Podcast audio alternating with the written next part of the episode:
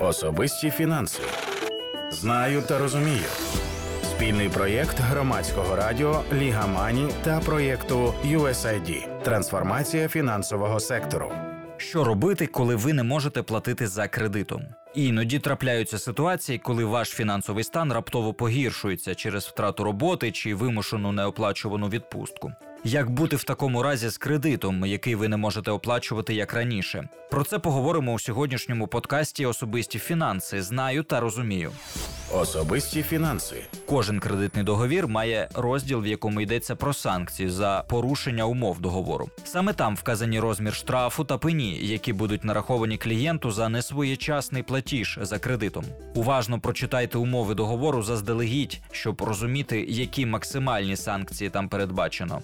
Зверніть увагу, що для договорів, укладених після 8 січня 2021 року, за одне і те саме порушення зобов'язання не може бути одночасно нараховано і штраф, і пеню. Наголошуємо, що до закінчення карантину, встановленого урядом, закон забороняє застосовувати будь-які санкції за прострочення споживчого кредиту. Однак позичальник зобов'язаний обслуговувати борг у повному розмірі, тобто здійснювати регулярні платежі за кредитом все одно потрібно які максимальні розміри штрафу та пені можуть бути. Законодавство встановлює різний порядок нарахування санкцій в залежності від типу кредиту для мікрокредитів, тобто кредитів, сума яких не перевищує розміру мінімальної зарплати. Зараз це 6 тисяч гривень. Передбачено наступні правила. Загальна сума неустойки, штрафу, пені та інших платежів за прострочення не може перевищувати розміру подвійної суми, одержаної клієнтом в кредит. Тобто, якщо ви взяли кредит на 3 тисячі гривень, то максимальні штрафи і пені, які вам можуть нарахувати за несплату за кредитом, не можуть бути більші 6 тисяч гривень. Крім того, кредитодавцю заборонено збільшувати процентну ставку за невиконання зобов'язання. Пам'ятайте, що ці правила діють як для кредитів, що оформлені в банку, так і для позик, отриманих у фінкомпаніях.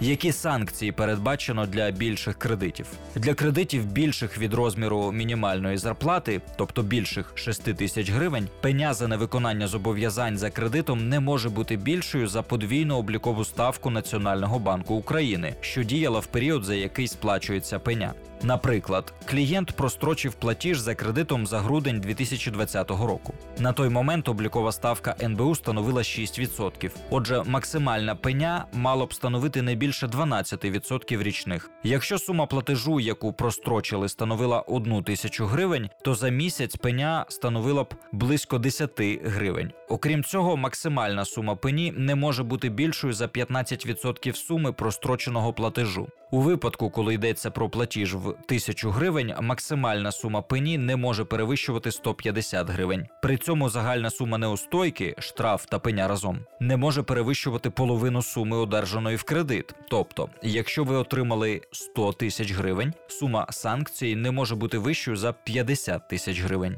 Отже, для кредитів до 6 тисяч гривень максимальний розмір штрафних санкцій не більше подвійної суми кредиту, а для кредитів більших за 6 тисяч не більше ніж половина суми кредиту.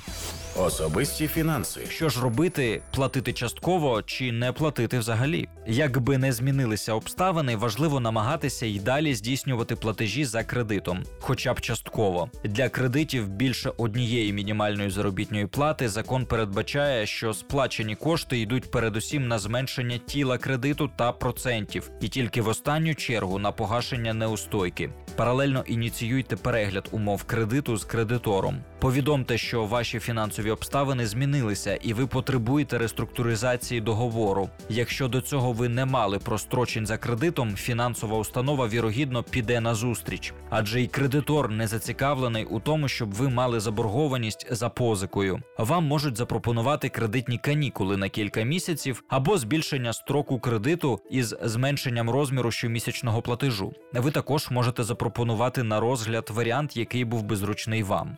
Проте пам'ятайте, що реструктуризація це право кредитора, а не його обов'язок. І тому кредитор може цілком правомірно вимагати внесення платежів згідно умов договору.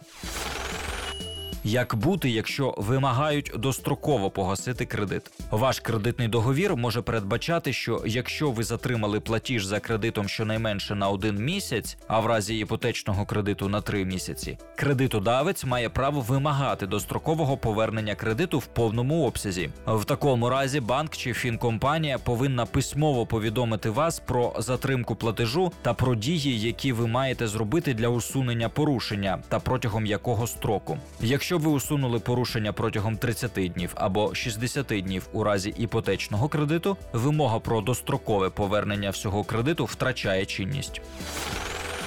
Коли кредитор може накласти стягнення на ваше майно за кредитами під заставу майна, кредитодавець має право на звернення стягнення на заставлене майно, наприклад, авто чи квартиру. При цьому деталі, коли кредитодавець може застосовувати такі санкції, передбачені кредитним договором. У певних обставинах, навіть після продажу предмету застави, ви можете залишитися винними кредитодавцю певну суму, і він матиме право звернути стягнення на інше ваше майно. Так може бути у разі різкої втрати в ціні предмету застави. Тому головне правило не ігноруйте кредитодавця. Якщо він пропонує діалог щодо реструктуризації проблемного кредиту, зміну графіку платежів, зміну процентної ставки, розгляньте пропозицію. Пам'ятайте, якщо несумлінний боржник ігнорує кредитодавця, той може звернутися до суду, зокрема для звернення стягнення на заставлене майно або передати такий борг колекторам. А така ситуація обернеться для вас додатковими фінансовими втратами та негативною відміткою у кредитній історії, що може зробити неможливим в майбутньому отримання позик у фінустановах.